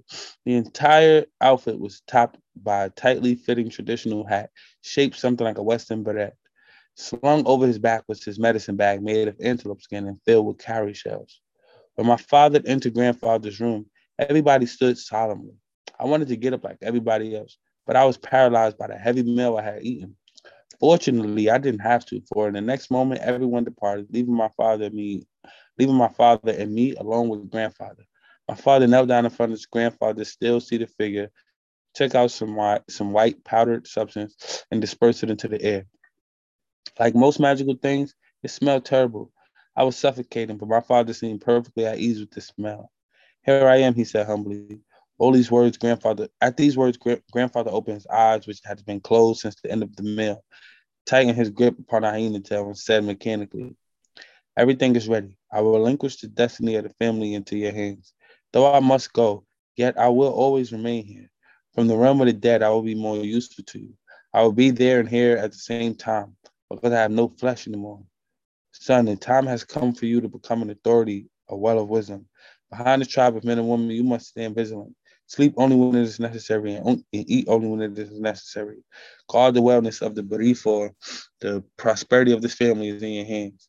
As he spoke, grandfather's voice had changed timbre, progressing from deep and rich to thin, shrill, and extremely distant. He spoke without moving his lips, without gestures, and without intonation, but the power of his speech was incontestable. As he continued to speak, a glow, first yellow, then green, came out of the crown of his head and spread throughout the tiny room. The medicine boxes started bumping against one another as if moved by an invisible force. Distant spirits could be heard behind grandfather, emitting sounds of approval at what he was saying. My father had a dramatic air. Frowning, he bent his head back in humility and abandoned himself to the will of the voice that spoke to him. After a brief silence, grandfather continued, Son, I have preserved within myself a sense of honor, truth, and faith to our traditions. I grew up in the shadow of the sacred rights of the tribe and the family, and as a youth, I labored to use what I had learned from the school of our fathers. As I accepted more and more responsibility, responsibilities, I pushed myself further than I thought I could go so that the family would prosper. Our prosperity is at its height now. Our name, the Birifor, is known everywhere, even in other lands across the big river. Remember then, the higher the rise, the more painful the fall. Mm. Keep the family's prosperity and honor up there where I have kept it. This is the least you can do, to not allow our family to sink. Let me stand next to you to continue working with you. When you are confused, I will come into your dreams and tell you what to do next. There is yet another thing that you must know about the about and accept for what is, what it is. Your own experience with the new knowledge that the whites brought here must serve you well. There are dangers in being with them and studying what they know. One of these dangers is forgetfulness. If your knowledge of their ways must mean forgetting yours, I ask you to abandon this relationship with them now. But I do not believe that will happen. On the contrary, I believe that your dealings with them will prove beneficial. You will, by your privileged connection with them, prove to other families within the tribe that the dog and the cat can live peacefully together. That is why we must open the family to the new era that has enveloped the entire Black race. We must, with care, expose our children to this new wind that comes from the West. Who knows, maybe tomorrow our medicine bag will be enlarged. This is the honor of experimentation. We cannot sit with our hands folded and surrender passively to this alien threat. By sending our children to mix with these people, let us begin our quest for a resolution to our difficulties. The time has come for a new definition, new visions, new warriorship. Remember, it is the ignorance of submission that cost you a wife and three children. You do not want to remain passive anymore. Your experience must become useful to you now. The war against our enemy must now begin with the peace treaty. I am offering you an intelligent way to confront a problem we do not yet understand the exact nature of. Your word stops here. Farewell. Grandfather had finished his speech. A heavy silence fell upon the room. In ceasing to speak, he had ceased to be the life force of the family. Outside, the crowd had grown larger than ever, and thick blanket, and a thick blanket of darkness was gradually overcoming the twilight. For a brief moment, my father knelt silently in front of grandfather. Then he stood up, took the magical towel out of grandfather's hand, helped him to lie down, and left the room, walking backward. No sooner had he stopped out, he stepped outside than an uproar filled the quiet air. An immense cry that began in the compound spread like fire, reaching every single person within hearing distance. At the same time, the sound of the funeral xylophone could be heard from the roof of our house. Two sharp notes, swiftly rendered, followed by a development at the octave. Then a central note continually sustained completed the musical message. A great chief, Bakai is his name, left this morning for the great journey. The living are mournful. Almost at once, the same sound was heard further off, transmitted by another xylophone. I ran into the compound, attracted by the violent and sudden uproar. Women were lamenting as if caught by a boundless calamity. My mother, the most pitiful of them all, assisted by half a dozen elderly women, she was running here and there like a cow painfully stung inside her ear by a bee. The elderly woman followed her everywhere she went, running or walking in, sym- in symphony with the rises and falls of her grief. Her cries had a devastating effect upon the woman around her. I too cried, moved by the pain mother was expressing, but nobody aided me in my grief. Crying without help, I walked alone outside the compound. There, the scene was even more turbulent. A couple of hundred people were offering, each in their own way, their condolences to the Birifor. Some men were literally barking in grief. Some women were whispering words unintelligible by the general howling. The women were the best vessels of pain. Their laments rose out of their throats, and the same laments would begin again. Wait, their laments rose out of their throats and went up like a witch's fire, vanishing in mid-air as if by enchantment. Then the same laments would begin again, sharpened as if they had attained the roof of the sky and were now traversing the atmosphere in their descent to water. As if they had bodies of their own, their cries seemed to fall upon the ground, becoming grave and slow, as if chiding the ungrateful earth for having deprived them of someone they cherished. All Dagara funerals are accompanied by great mourning, but this level of grief was even more greater than what was usually experienced. I think, I think that all of these women remember grandfather's generosity. A great many of them were still alive because of him, and they knew it. They mourned for his loss and for what a tomorrow without him might bring. Under the two hundred year old baobab tree in the middle of the millet field, men and women were regrouping slowly around a pair of xylophones and a drum. Grandfather's funeral had begun. All right. So imagine talking to your pops on some spiritual shit. You step outside the room and everybody just starts screaming. Crying. Yeah. Yo. Yo. This, I mean, the whole, the whole. They just ritual. Start crying, running, just running. Like you walk outside, they just, ah, somebody run across screaming. And everybody just drum, just music. Like immediately, funeral was just popping, just crying.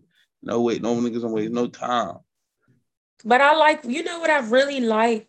What they said about the fact that they make sure that they see their dead so that they can um, grieve without any type of, you know, without any limitation.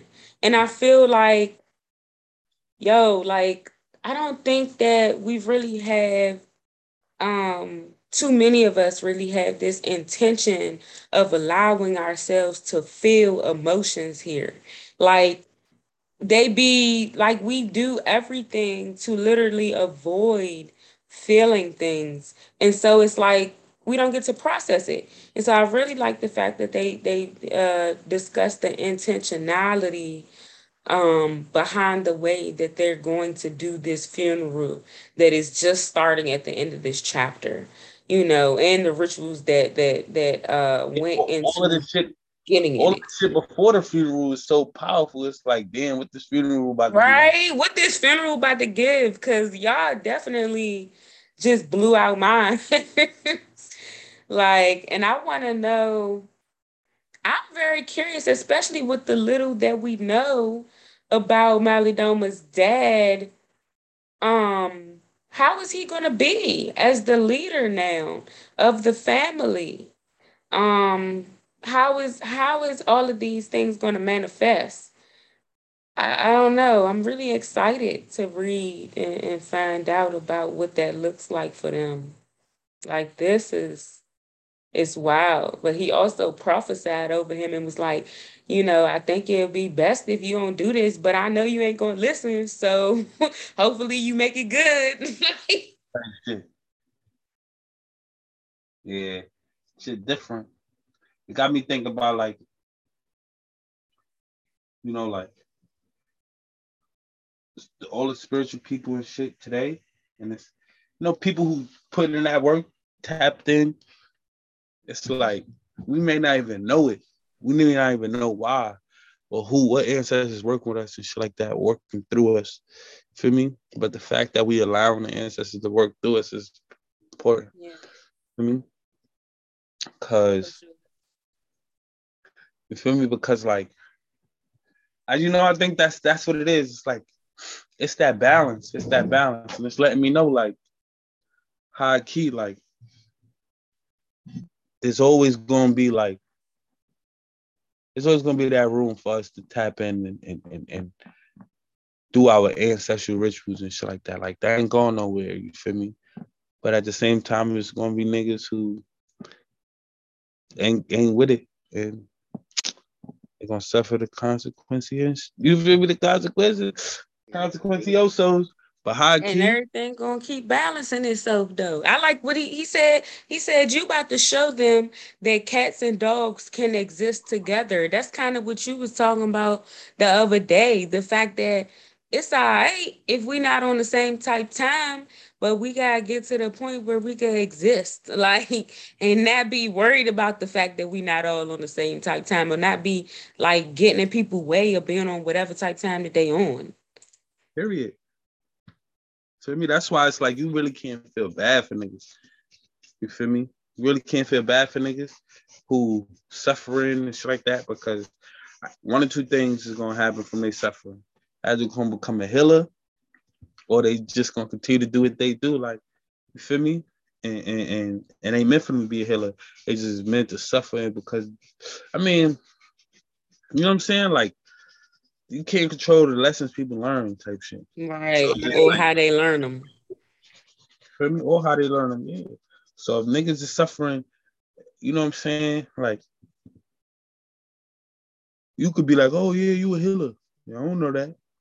I know that's me. Yeah. You feel me? Our key is like, whoever suffering for healing purposes, suffering for healing purposes. So, like, you know, we might have steps or, or tactic or strategies for people to tap in or feel whole and be themselves and not struggle and not have to be a victim.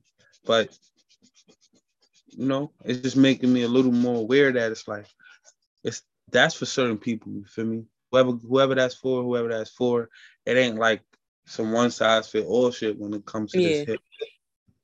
Real talk. I actually had seen something like probably like a month ago that was just talking about how, like, it's healers everywhere, like in every level of life.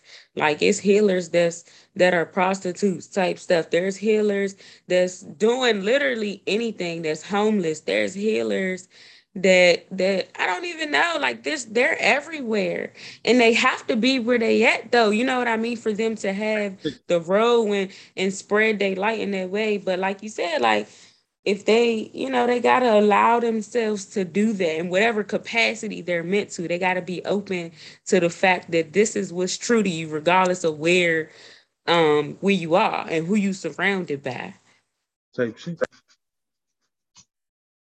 What you doing? Um, fucking shit, like clipping my nails. I already knew that. I just wanted you to say it out loud. Having it up, you didn't cut them. Now you filing them and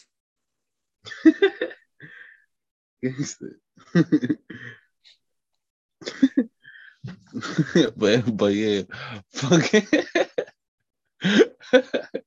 Let me see. Like,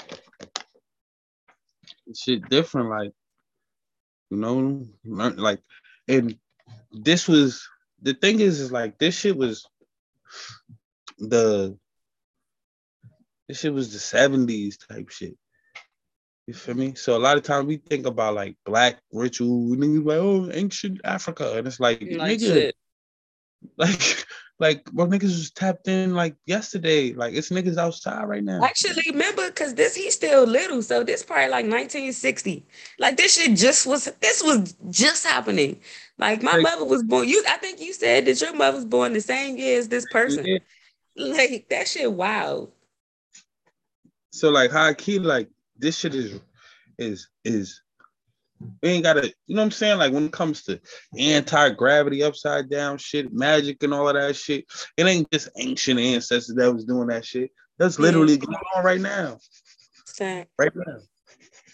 And I, I, I also, he talked about how, how um a lot of these traditions, even like from, uh, from nineteen sixty to when he got older, when he was writing this joint, basically was lost, and they're just stories now. You know what I mean? So if you wasn't there and witnessed it, you don't even think that shit real, even if you are part of the Dagara culture. You're like, Later. That's just like... You expect niggas over here to believe shit like that. Right, right. When the people who is like the descendants of the people that was just doing it two seconds ago, like, don't yeah, even was- realize that this shit is possible and real, and, you know, so I, I felt like that was really... It was important for him to touch on everything he touched on, and how, I guess for me, it's kind of connecting us to here. You know what I mean? Because it's connecting the fact that colonization, real life, like, stole a lot from us, whether we talking about on the continent, you know, in Africa, or we talking about around other parts of the world where we ended up being dispersed at and going and moving to. Like, it really, it's not, it's not just here that we missing shit, you know? And right. I think that in itself is a very, it's a, it's a powerful thing. Um, and a, I don't know. I don't think it's scary. I don't think any anything about this is scary, with the understanding that, um, the understanding you gave with that line about, remember we was talking about the, the line about um, preservation of cultures, you know, once they endangered species, and it connected you to be like, at the end of the day, while that was happening over there, we had some whole other shit going on over here. And so that energy was uh, transported to another place to feed another spiritual um, movement for real, and some like, other people. So I can't really say it's scary or unfortunate, but it, it really just shows the connection that we really got with every everybody, you know, around the world and places that's been colonized, but especially from, you know, the continent, Africa, so... Yeah, in the book he was saying how, uh, you know, some, you know, some you just people who, uh, at the same time, someone is forgetting their culture. You know what I'm saying? Because it's being destroyed. You know, you mm-hmm. can forget your culture to to destroy, or you could, you know, there's there, then there's certain people who forgetting their shit to hell, like.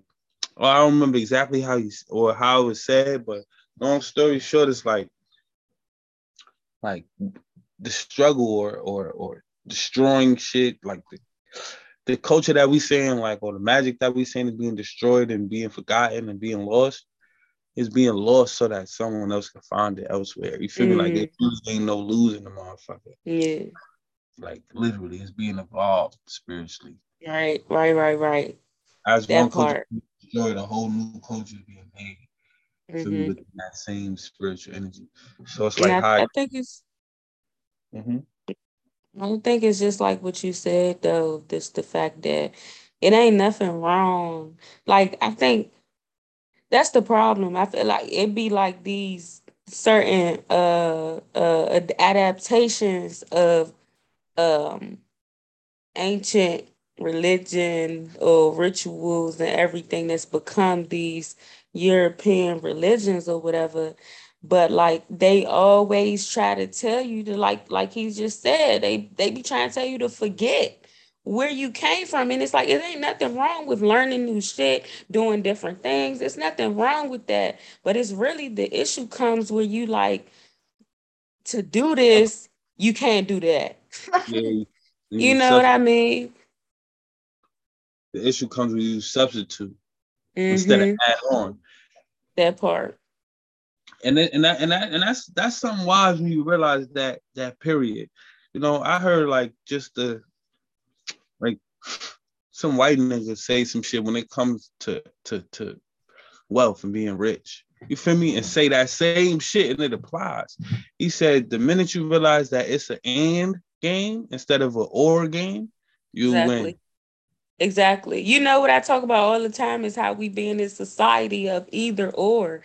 And it's it's all that's I feel like that is one of the hugest barriers that I see among us as people, and not just as Black people, but as people living on this earth, and it's but especially in America. Like it's always this thing, we everything, the conversation that we have of everything between people and Um, ideas, it's always this competition, this combative ass shit of things that gotta be, some gotta be better. Some gotta, you know, you gotta pick one. You can't do this. Like, and it's like, bruh, like you don't gotta pick one. You don't gotta, everything don't gotta be a competition. Everything don't gotta be a fight. One don't gotta be above the other. Like some shit just is. Like, that's it. Some shit just exists and they can coexist. And that's why I like that line about the cats and the dogs existing together, because it's just like, bruh, why is it not obvious that we can coexist without hurting each other and try to take away from what already exists here, you know? Type, type. I mean, like, it's not definite. Like, let's not act like that's the end-all be-all, though. It's because like the, the line that cat and dog could exist together is not like saying like, like you feel me? Like it's not saying like cats and dogs exist together, meaning like that's the end all be all. It's the cat cat and dog can exist together because they always have been existing together since the beginning of time. So like high key, you don't take it out. You don't. You don't. You don't take nothing from it. You don't. You don't. You know what I'm saying? Like, we're not eliminating nothing from it. We're not saying, "Oh, why can we exist together without war?" It's like, no. Like, just realize that we are existing together, and as above, so below, man. There's there's a reason there's war going on. There's a reason, and if you decide to say there's no reason, then you you got some inside work to do. You feel me? But we're not politicians, man. You're not a politician. You're not a philosopher. Therefore, spend less time on on discussing things that you think have no meaning. Mm. And, you know, if you want to challenge yourself, the things that you feel like are purposeless and have no meaning, find meaning in them things. You feel me? But you don't even have to. You feel me? But in all actuality, that's the thing. Like the things that we don't agree with, we decide to obliterate. That's white man shit. That's how they did us. They don't agree with certain things about our shit, destroy it.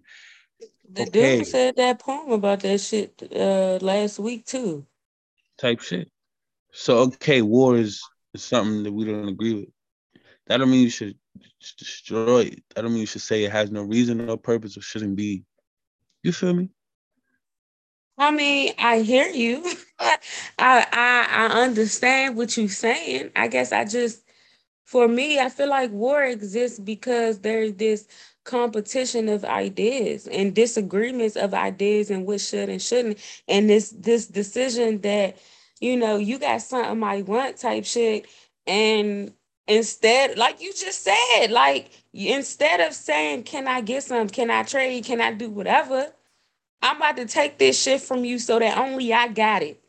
Like that, I don't I'm saying like what I'm what, what, I, what I'm saying is like, if you want to challenge yourself, you feel me?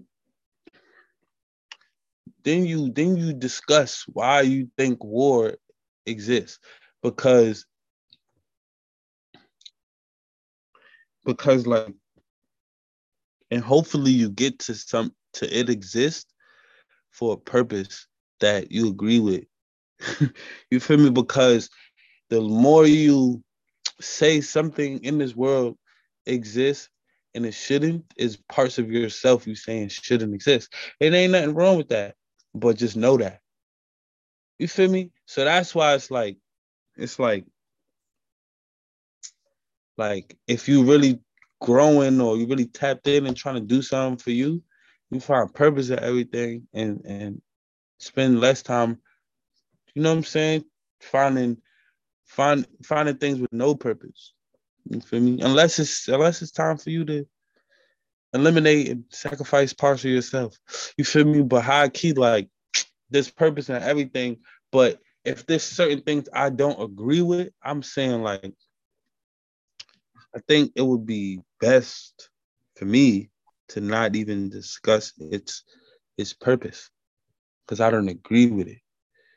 Otherwise, you're really criti- you know what I'm saying? Like, you're really criticizing yourself. So everything you just said about war, you know, like, if you was to think about yourself and describe, you know what I'm saying? Like, put your, like, literally substitute the word war for Ife and then be like, and then say the exact thing you said just now. You know, and, and then it'll allow that lesson to be for you. You feel me? Because, because I, like, I don't agree with war, but, but, um,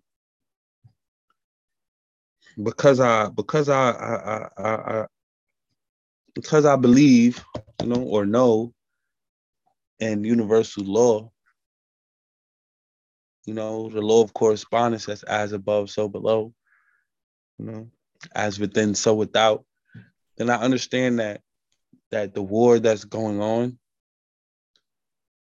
is beyond,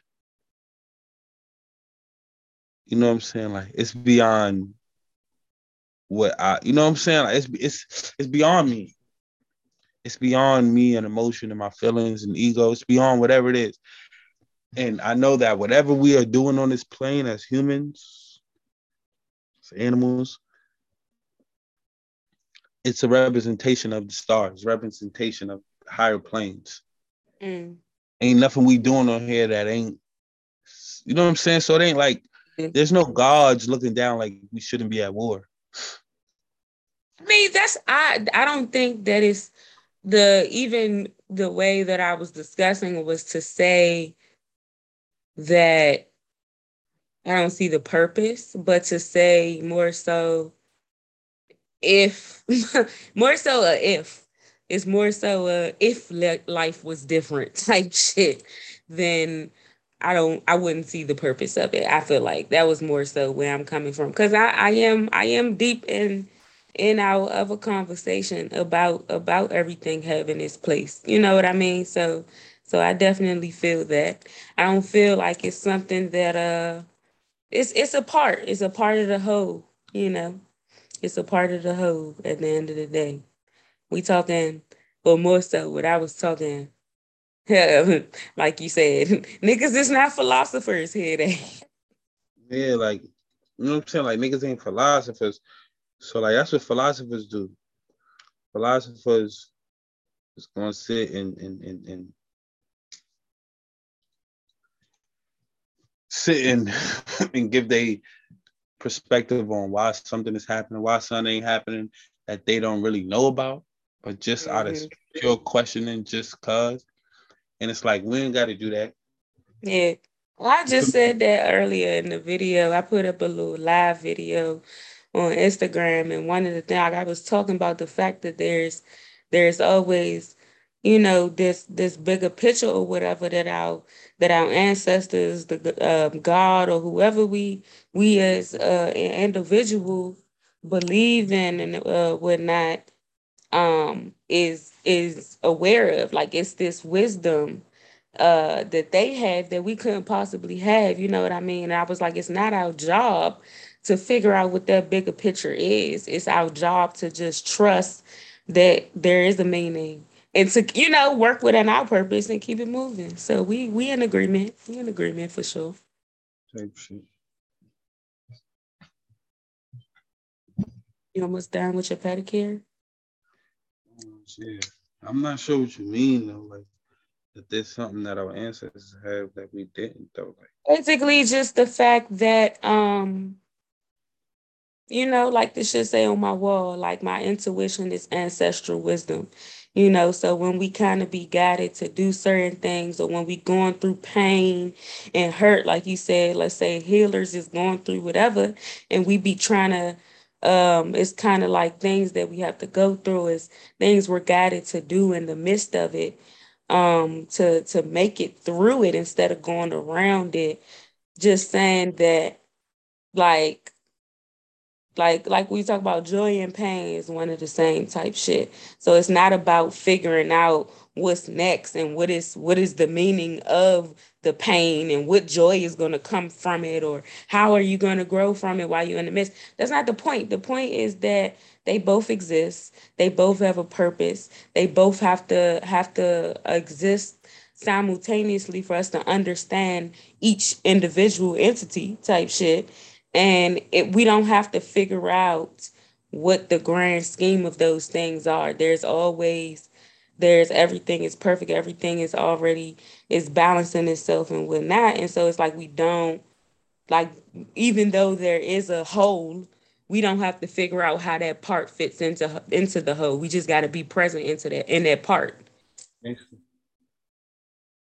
That yeah. Make more sense? Yeah.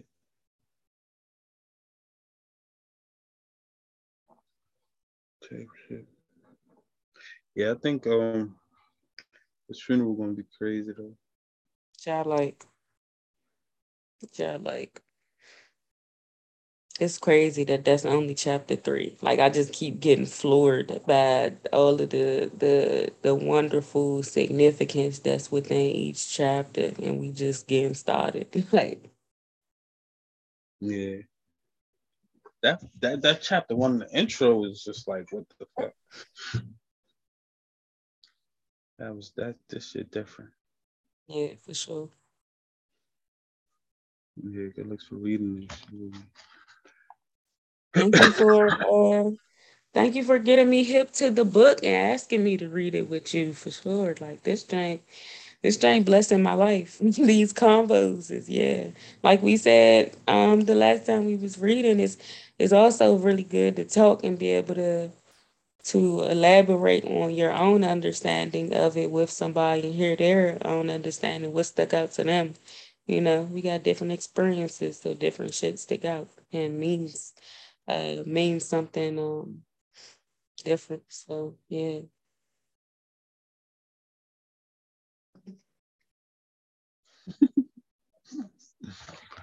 Okay.